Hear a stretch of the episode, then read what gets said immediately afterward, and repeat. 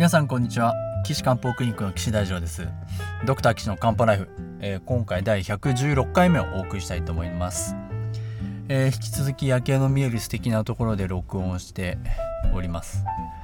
先はあの前回あの月がねちょうどあそこがあの赤城山の裾野になるんですけど赤城山の裾野からポコッと真っ赤な満月がねボーンと出てきたんですけどだいぶ上がってきましたね。まあもののそうですね。地平線その裾野から5センチぐらいですか。まあ何センチっていうのはおかしいですけどだいぶね上がってきてくっきり大きく月が見えますね。えー、月は陰の象徴ですね、えー、太陽は陽の象徴ですよね。またこの月がね太陽の光を浴びて光ってるっていうのもまた面白いな面白い話だなと思いますね。いやー素晴らしい。綺麗です。お月様ありがとうございます。ということで、えー、今回もですね、えー、カルシウムのお話なんですけれどもまあえー、っとですねカルシウムねやっぱ骨粗しょう症は重要ですよって皆さん注意しましょうっていう話なんですよね。だからカルシウム運動もして食事もしっかりとってカルシウム取ってるはずなのにこそ総称になっちゃいます。そういうねちょっとね注意しなきゃいけないパターンがああるんですね。これねあの僕はあの自転車のロードレースっていうまああのが本当好きでずっと中学の頃から30年ぐらい前ですかね。ずっとその追いかけてるわけなんですよ。まああの僕が一番最初にそのそのこんな話必要かな。あのツール・ド・フランスっていうねフランス一周レースっていうのを当時あの NHK の BS が始まった時ですね。あの同時通訳でやってまして夜中の本当に1時2時ですね。まあようちの息子も夜更かししてますけどあの頃僕もよく夜更かししてましたね今思うとね。このフランス一周レースをですね1日100キロとか200キロ走るのを3週間続けてやるんですけどこれがねあのチーム同士の駆け引きがあったりとか個人の能力とかアシストのあのサポートがあったりとかこうアタックして抜け駆けしたりとかね。それをこう阻止するためにチーム一丸となって追いかけたりとかね。いやーもうほんとねあの何にも知らなかった僕はあの自転車競技なんて全く知りませんでしたけども本当もうあのかっこよくなっちゃいまして。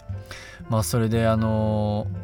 親に せがんであの当時あの高崎のねあじゃあ前橋のあの滝沢サイクルっていうまあ今でもありますけどまだあの頃社長さんまだ今のマンションができる前ですね。あのパナソニックっていうまあ当時はオランダのチームもね持ってたんですけどパナソニックのチームあー自転車をオーダーしましてレマイオですね。レマイオ E ね。あの RX100 のコンボがついててね。あ懐かしいですけどね。あのまだ今でもフレームが飾ってありますけどそれであの中学高校とこう学校通いましてね。えー、もう自転車にのめり込んでそういう選手をフォローしていっていろんなニュースを見ていく。ようやくねこう大人になってインターネットが発達して僕もようやく自転車のそういうプロの選手ですとかトレーニングとか栄養とかあそういった情報を得るにつけですね。あの自転車選手に骨粗しょう症が多いっていうことをあの知りましてまあやっぱり医学をねずっとやってたもんですからそういうトレーニングとか医学とかっていうことに関してとってもまあ興味があるんですけどえー、だって自転車選手って若いし男子だし栄養とかしっかりとってんのになんでそんな骨粗しょう症になっちゃうの？っていうのはねすごい疑問なんですよね。結構皆さん、あのー、自転車すごい乗ってるとまあ自転車から乗ってて転ぶ落車って言いますけど落車をしたりするんですよね。僕も何回もやったことあるんで分かりますけどやっぱり体の側面を地面に叩きつけられるので肩とか膝とか肘とかあとはその足の付け根ですね。股関節、まあ、そういったところをこう強打するんですよ。そうするとですねあの老人では起こりやすいんですけど大腿骨頸部骨折。ね。大腿骨頸部骨折をそういう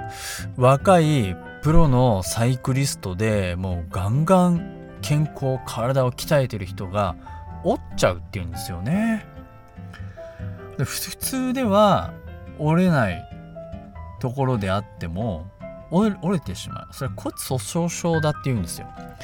であのいろいろ文献を読んだらやっぱりあの自転車選手はカルシウムを体外に排出しやすいんですね。これの自転車乗ってて分かるんですけど汗めちゃめちゃかくんですよ。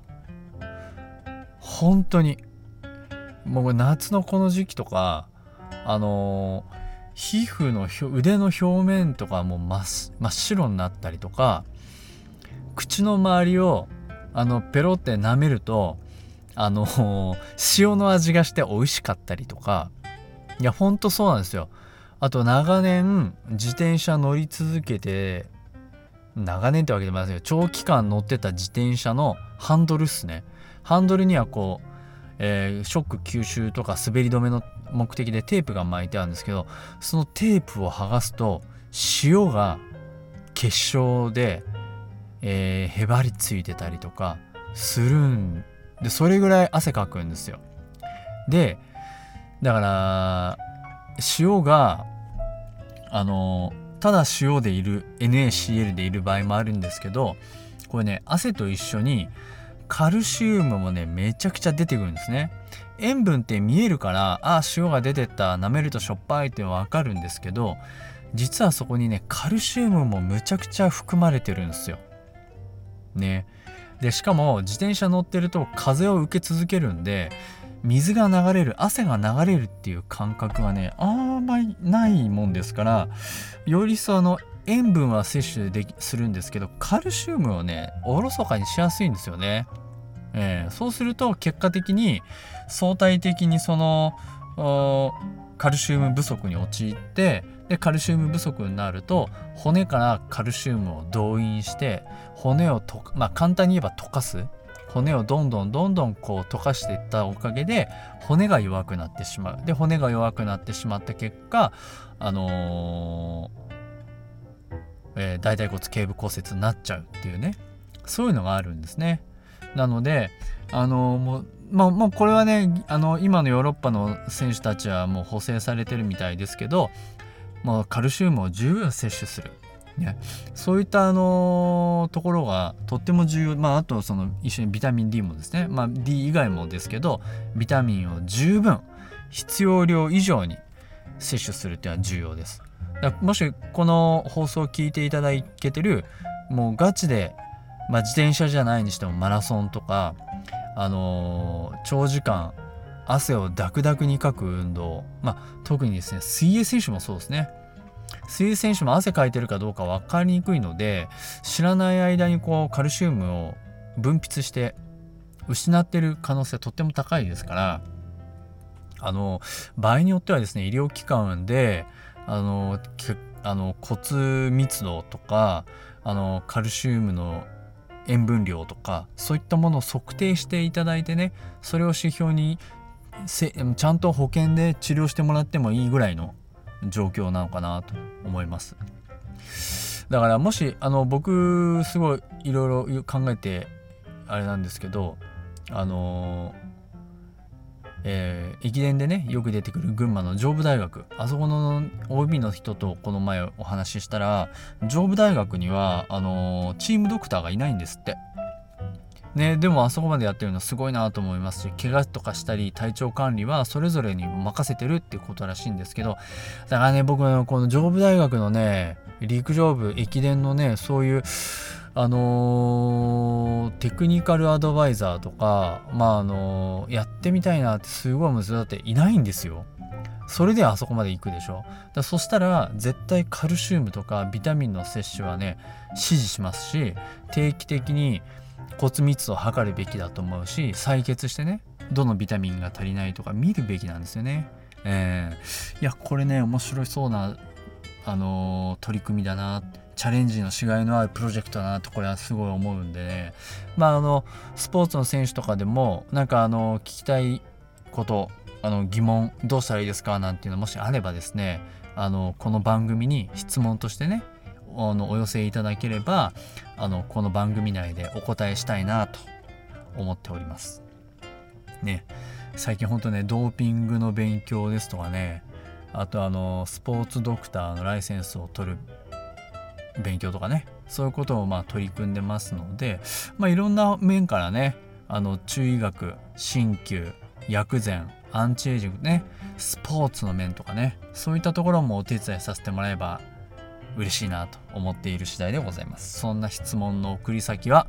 岸漢方クリニックのホームページからお送りください。ホームページの URL は高崎漢方人の .com です。Takasaki-kanpo.jimdo.com です。皆さんのね質問どしどしお寄せいただければと思います。それではまた皆さん次回お会いしましょう。さようなら。